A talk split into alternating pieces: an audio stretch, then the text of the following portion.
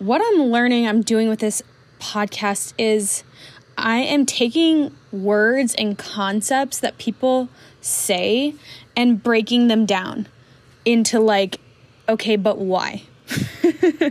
so, like in my first episode, it was all about the nervous system and money. And it's getting more and more common to hear people say, oh, my nervous system is triggered, or I, you know, need to just focus on regulating my nervous system. And, you know, I'll say, oh, your nervous system is so connected to money. You need to first focus on your nervous system before you focus on money. And it's like, okay, but why? You know, what is the nervous system even? When I say nervous system, what is that even? What am I meaning by that? And that's what I broke down in the first episode, where I really dove into what our nervous system is, the different like physiological components of it, and then how that connects to our mind and our, our thinking. And it was really about how we react when we are triggered by money. And what I want to break down even further today is why is money triggering or activating of our nervous system in the first place? And I don't want to just say money's triggering because we have a culture based on scarcity. And I don't want to hear we have a, a culture based on scarcity because of capitalism. I want to hear that like broken down even further. So we have a culture based on scarcity. What is scarcity? It's because of capitalism to a certain extent. Okay, well, what about capitalism?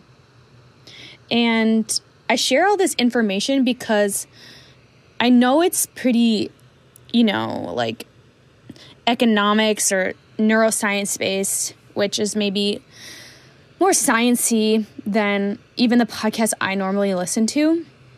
But I think this information is so helpful to hear because it helps us understand the words that we use more. So when you hear someone say scarcity mindset, you know what that means and you know why people have a scarcity mindset and then the opposite of that as well like abundance mindset isn't just this like term that feels really ambiguous and like soft and fluffy but you understand like what an abundance mindset is and I'm not going to go into that in this episode. I think that's the, the next one, but I actually get into more like let's get away from abundance mindset and more to abundance embodiment.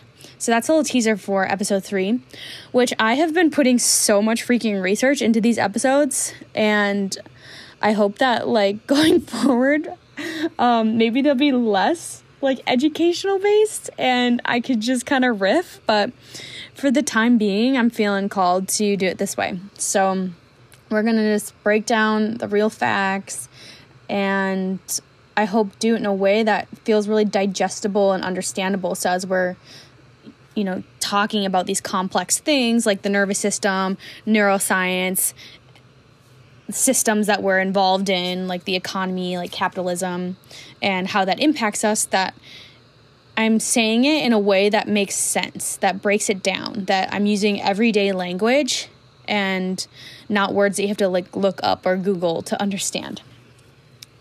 So, with all that aside, today is like part two to the first episode, I guess, in a way, because in that one, as I mentioned, we jumped right into like what happens when we're triggered by money, when we see money as a threat, when we have fear around money. But in this one, I want to go into more about, as I said, why why we fear money.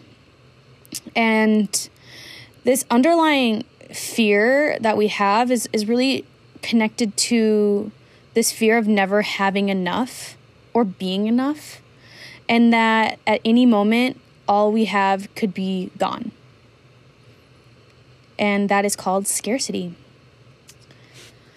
And so that's what we're going to break down today. One other thing that I say a lot is that if you struggle with money, it's not your fault. And that really resonates with people. I say it's not your fault, it's a systemic issue. And that just seems to lift a huge weight off people's shoulders, allows them to take a deep breath, just even hearing that. Because in our society, so much of the problems that we face are put on the shoulders of the individuals. Like when I was 22 or something, I went to eat, um, I went to outpatient eating disorder treatment, and they made me feel like everything was my fault. I remember they looked over my shoulder while I was eating food and criticized me for drinking water in between bites and I just felt this immense pressure like something was wrong with me. And I always wondered why I went to that program because it just made me feel like something was wrong with me. And through my own healing and research, I really got to the point where so many of these things are systemic that we internalize, that my, you know, issues with food that I've had really aren't my fault. There's nothing wrong with me. And it's the same thing with money. We're made to feel that something is wrong with us if we're struggling with money, like we're not planning enough, or we're not working hard enough, or we didn't pick the right job, or whatever. So if you struggle with money, what's happening is your your nervous system is responding to a threat. And I'm going to break down that threat and really how that's tied to scarcity we'll start with the American dream. So I know that not everyone that listens to my podcast lives in the United States, but this is kind of going to be the focus and I I feel like if you're in a western culture or maybe even not, you'll be able to draw some parallels and I'd be interested to hear what um, resonates with you and maybe what are some of the cultural differences. But in the Uni- United States, our culture loves hearing rags to riches stories and they just really romanticize the idea that if you work hard enough, like anyone can make it, anyone can become rich. And this is, you know, that's an amazing story, but it really believes that income inequality is like essential, that we need this income inequality to motivate people to go from that rags to, to riches, to work harder, to strive for more. And I'm going to get a little um, put my economist hat on for a second, dusting off my uh, Bachelor of Arts in economics. Um, there's this book called Capitalism and Freedom, and it came out in 1962, and it was by this conservative, influential economist named Milton Friedman. And he argued that income inequality is a necessary part of society and he saw that because it was he believed that it was motivating that it really provided people like with opportunity to have social mobility and to climb the ladder and the thing about america is that it's really like an experiment and maybe like the beliefs of the past as they as they've changed we need to update our thinking based on what we know today and so when that was published in 1962, that was over 60 years ago.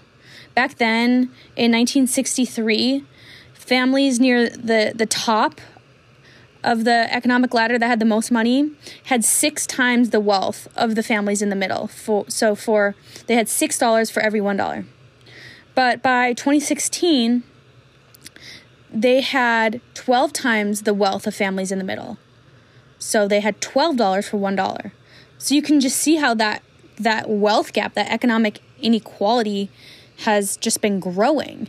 And because it's getting so big, that gap is far from motivating for many Americans. And I'll speak to that in this podcast. And this income inequality continues to be one of the most pressing issues of our time. And I'll dig into really how it shapes how we think, act, and feel about our money and our lives. And something I've learned is that in societies with high inequality, like the United States, even though it's the richest country in the world, people feel like they don't have enough and are poor even if they're not. So, in fact, you'd think that people would be better off in the United States because it's a rich country, but because of this income inequality is so high, because of this big and growing wealth gap, people feel more poor, even if, you know, literally they're not as poor, they feel poor in the US than in countries that have a more equal distribution of wealth. And it comes back to like we don't have a sensation in our body for money to know when we're satiated and, and when we have had enough, like we do for food. You know, with food, if you're tapped into your hunger fullness cues, you can answer, No, I'm still hungry, or Yes, I'm full.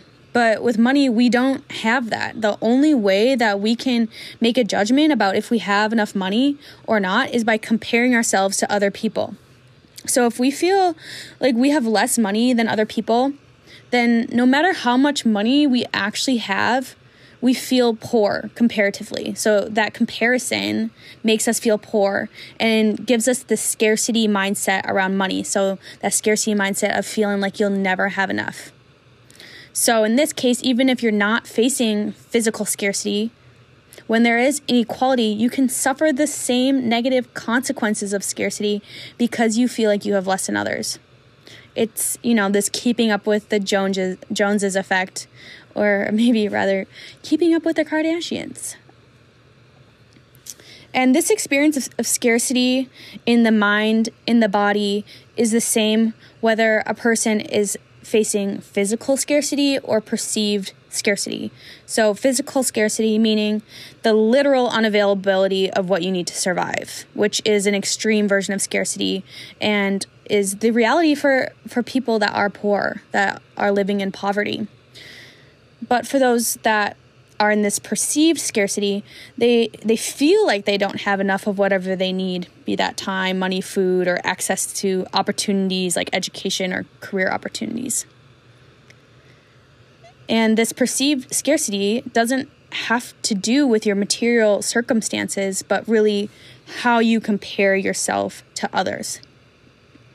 And research shows that only about 20% of people who report feeling poor are actually poor.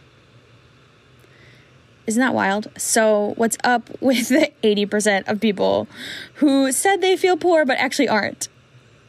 And there's some stats behind this, which is the highest income brackets have experienced significant increases in the number of people living paycheck to paycheck from May to June 2022. With the biggest rise in paycheck to paycheck consumers being for those that earn between $100,000 and $150,000. So, a lot of people think the answer to their money problems are just making more money, getting to the six figures. But the truth is, how you feel about money can shape your life as much as or more than any other factor. So it's not even necessarily how much you have. To a certain extent, yes, if you're facing that physical scarcity and you're not getting your you know most basic needs met, then that does make a difference with having enough money to make, meet those basic needs. But after that, you know, we're seeing here that people in the six figures are still living paycheck to paycheck.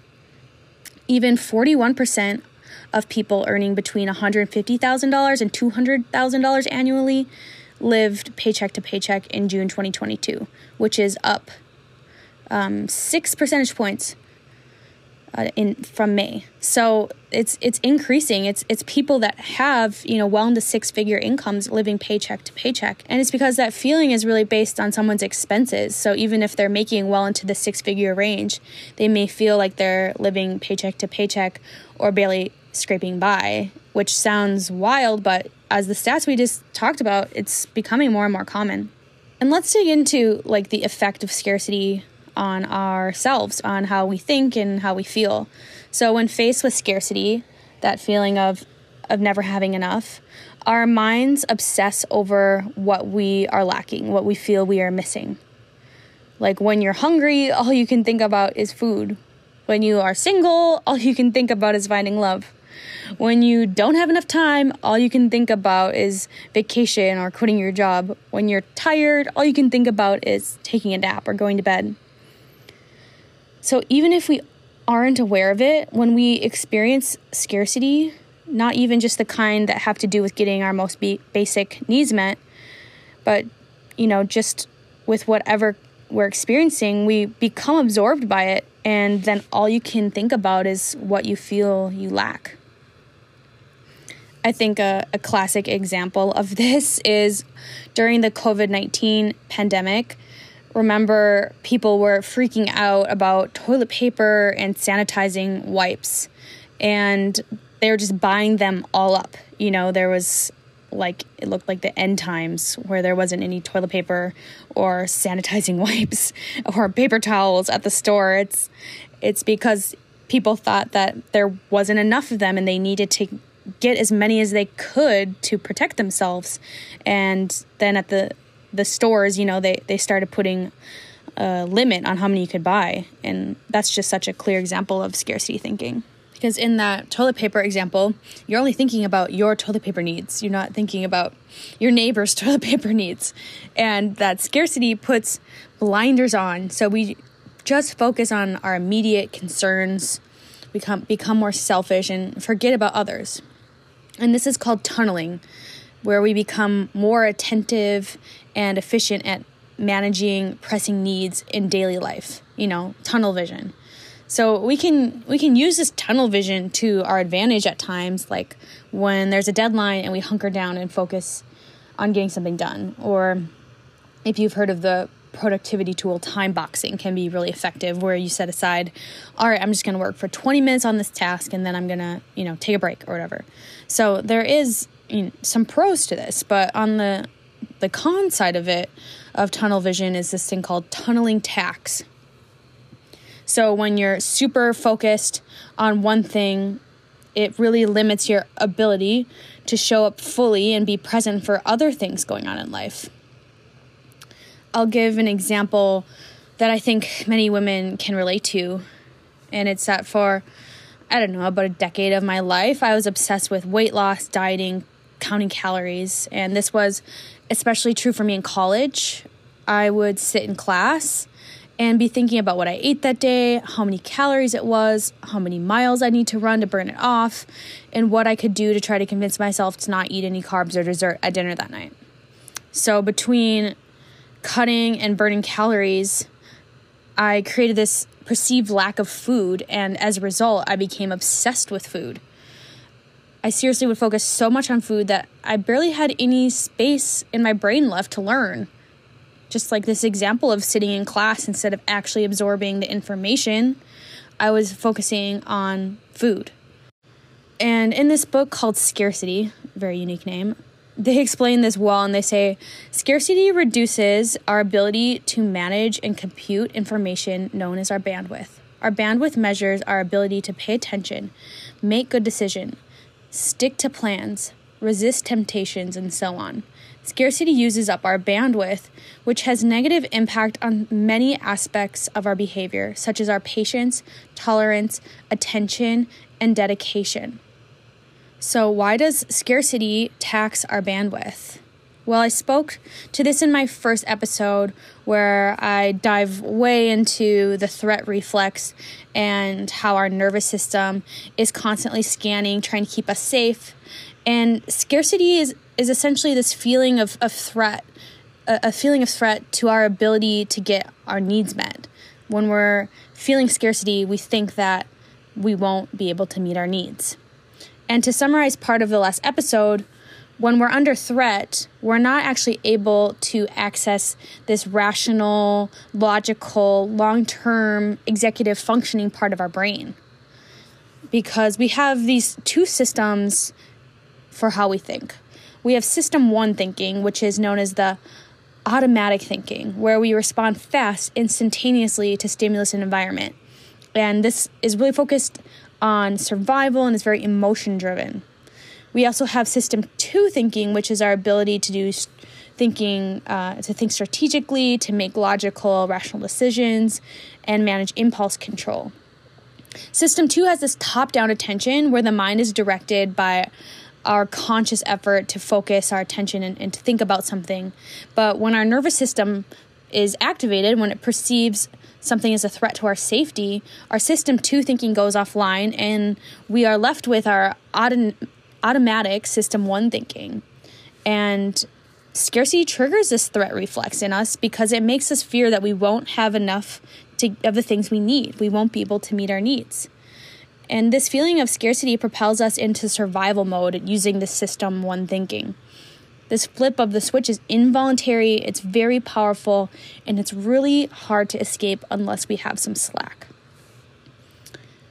Scarcity can really be a slippery slope and lead to this thing called the scarcity trap.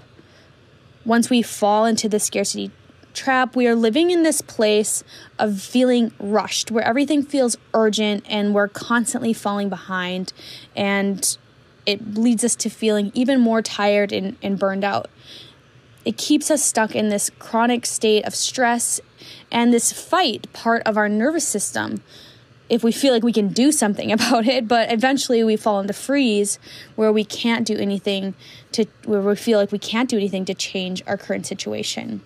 So this scarcity really activates our nervous system into that sympathetic, that fight or flight, or you know, if we feel like we can't do anything about our situation, into that freeze collapse in our parasympathetic.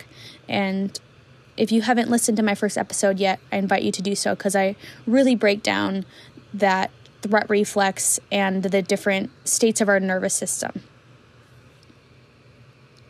So, this feeling where you just feel like you can't get ahead and the stress just keeps piling up and everything just feels increasingly overwhelming there's this time scarcity and this feeling like you're always in a rush. And then you just get into this place, maybe eventually, where you're like, why try? Which really feels very paralyzing and in that freeze state of your nervous system.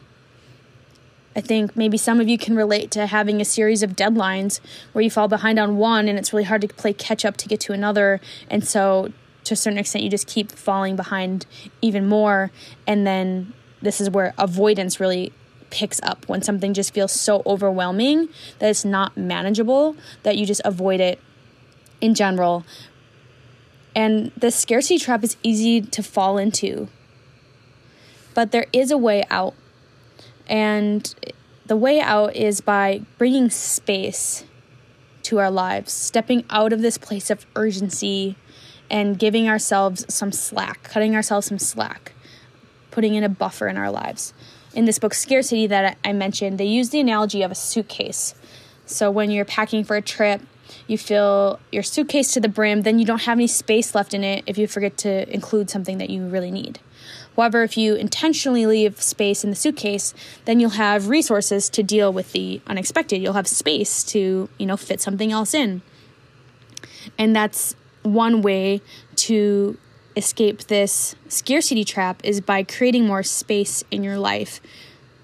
But the unfortunate reality is that creating this this slack and space in life is more challenging for some than for others.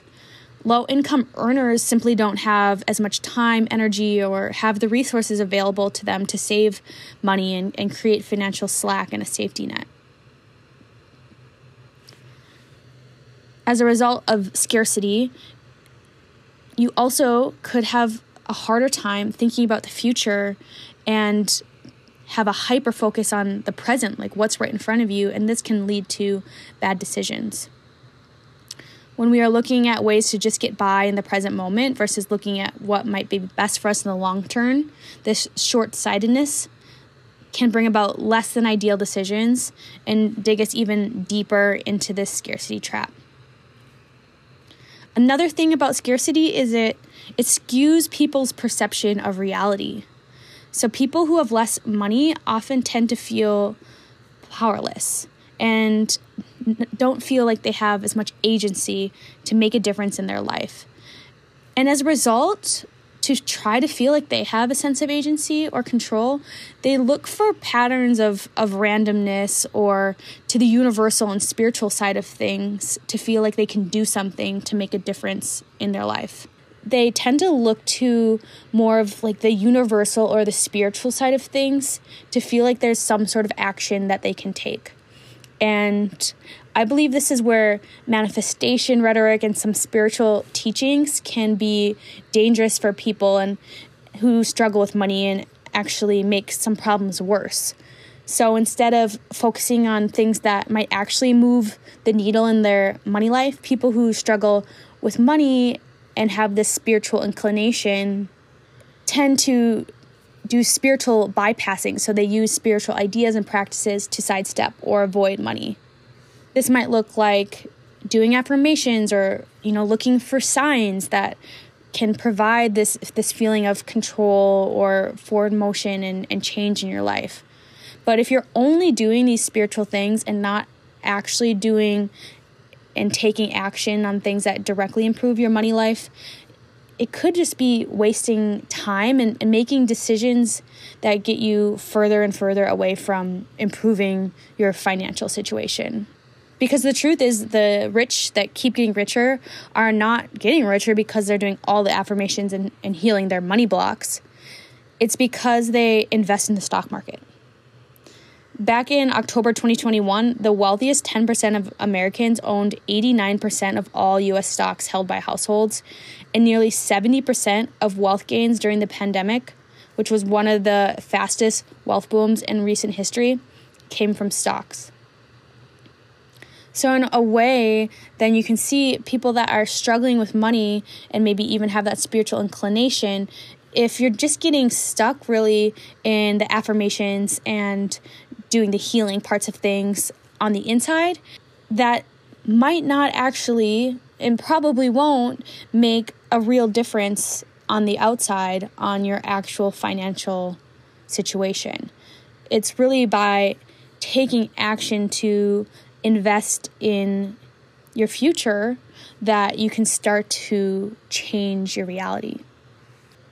And I know a lot of this scarcity talk feels a little, you know, like a a buzzkill or something, a little bit of a downer. And I'm just going to share a few solutions that we what are the things that we can do when we're in this this system that is very unequal right now. And we talked about how this inequality really drives greater feelings of scarcity. So even if you have money, this inequality can make you feel poor just because, in comparison, you have so much less. And the impact of scarcity impacts our bodies and our minds.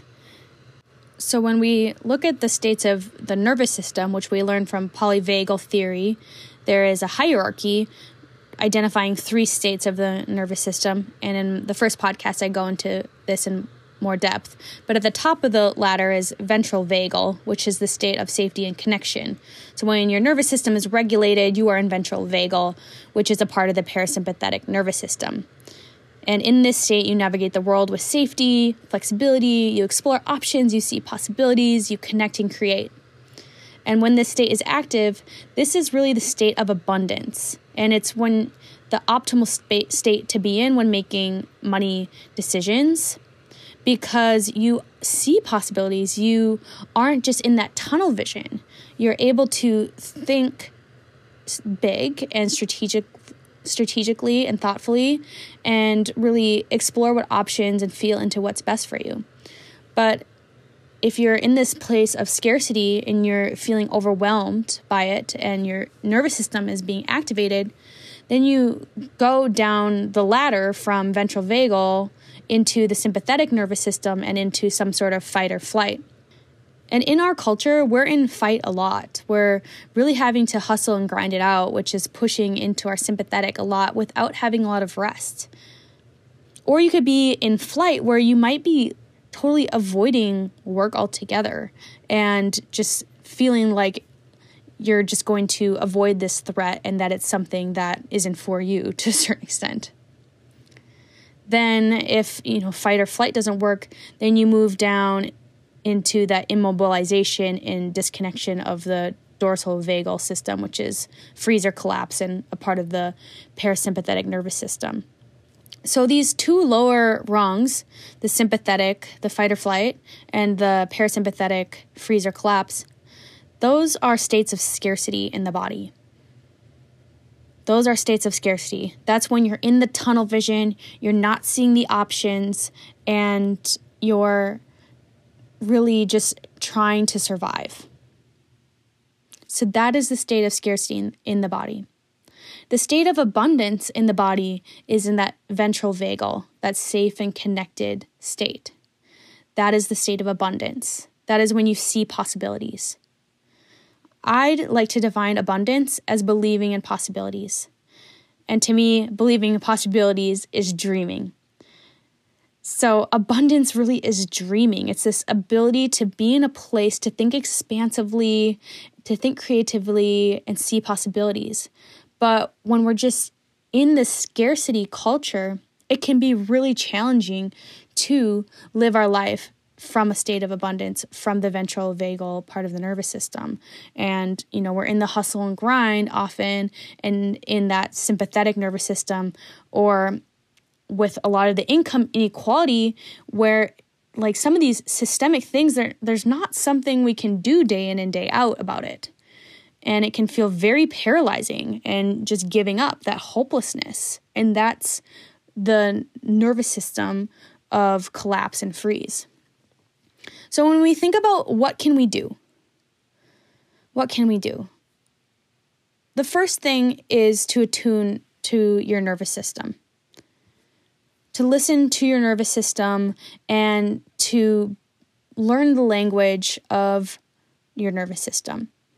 So, when you're going through life, building that mindfulness of the sensations in your body, which is called interoception, which is another sense beyond the five senses. So, you can pay attention to how you're feeling and knowing what state of the nervous system that you're in and coming back to a regulated place, to that place of safe and connected, and experimenting with what tools help you downregulate from the sympathetic and from collapse and help you come into that place of calm and centeredness and groundedness and expansiveness and intuition and dreaming and possibility of your nervous system when it's in that safe and connected state. So that's the first thing that you can do is working on your nervous system and regulating your nervous system. The other thing that you can do is of course combat inequality and do this through through voting and putting pressure on lawmakers to create policies that distribute income and raise the bottom rungs of the ladder, but also lower the top.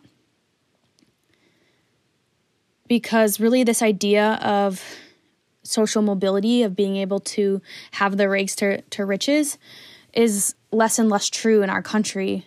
There's data from the Federal Reserve that indicates as of Q4 2021, the top 1% of households in the United States held 32.3% of the country's wealth, while the bottom 50% held 2.16. And in recent decades, wealth inequality has substantially increased in the United States, and the ability to you know have that American dream that rags to riches dream is less and less possible the truth is, United States ranks 27th in the Global Social Mobility Index, and research shows that in the United States, the rate of upward absolute income mobility, the fraction of children who grow up to earn more than their parents after adjusting for inflation, has declined substantially over the past 50 years.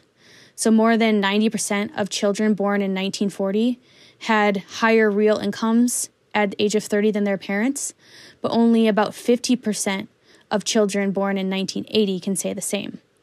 So, as you can see, the ability for these younger generations to earn more than their parents is, is declining. And so, the ability to have this social mobility is really dwindling and wealth gap is growing. And so, there's this opportunity to put pressure on lawmakers to create new policies and have systemic change so that we can not have to only do the work inside of our own nervous system, but be able to do this the systemic work collectively. And thirdly, I, I spoke to this a little bit today, but around embodying abundance. So, attuning to your nervous system as it is today, but then working on regulating it and also growing your ability to embody abundance. And in my next episode, I think that that's what I'll really focus on is how to embody abundance and what misconceptions there are about abundance in our culture today and how you know really what is abundance and it's not just about money but really it's this feeling of seeing possibilities and dreaming and listening to your intuition and, and connecting to those intuitive pulls so i hope you enjoyed this episode i know that there is a lot of uh, stats and facts and economics and behavioral science and I like nerding out about that kind of thing and I think I just feel really called to share this. I I love connecting some more of these spiritual things that we learn around abundance and manifestation and also bringing like the reality of okay, what does that mean in terms of like what is abundance from a scientific perspective i guess to a certain extent? Or from like an embodiment pers- perspective? And and then what from systemic level is causing this scarcity and is inhibiting our abundance so that i think the more we are informed the more that at least i can feel like i know what abundance is. And the more that i convince myself of knowing what it is the more that I feel like I can believe in it. So, like, the more I, I really know what abundance is and how it works and what it means in a very tactical way, then that gives myself permission to lean into more of the magic. And so I, I, do want to speak to more of the magic and getting into the magic of abundance in the next episode. So thank you for tuning in. If you have any questions, please let me know. And just a reminder at the um, beginning of November, we'll have the second monthly money circle for women, which was such a powerful space and it only costs $3, which is a donation. And it's really a time to reflect on the money inflows and outflows for the month. And if you're only going to do one thing with money, this is the thing to do because coming together with other women makes it so much easier to look at your money every month because we're doing it together and we're co regulating with each other to really help one another feel supported. And it's not a space where you come and like share numbers. It's a place where you're witnessed. So we don't give advice. It's really just a place to learn and to be in community with each other. I also um, have one on ones open. So if you want to work with me one on one, we dive you know deeper into customizing this work for you. And it's all around my three pillars of working through nervous system. So how can you expand your nervous system's capacity to do more with money to feel into abundance?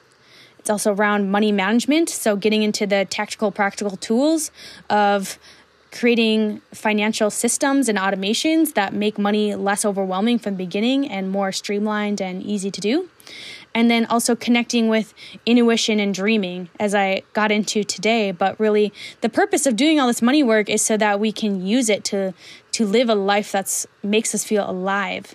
And that's really my mission is how can we you know shift into abundance more with money and also through an embodiment perspective to dream and to put our re- our dreams into reality. So i invite you to reach out to me and thank you for tuning in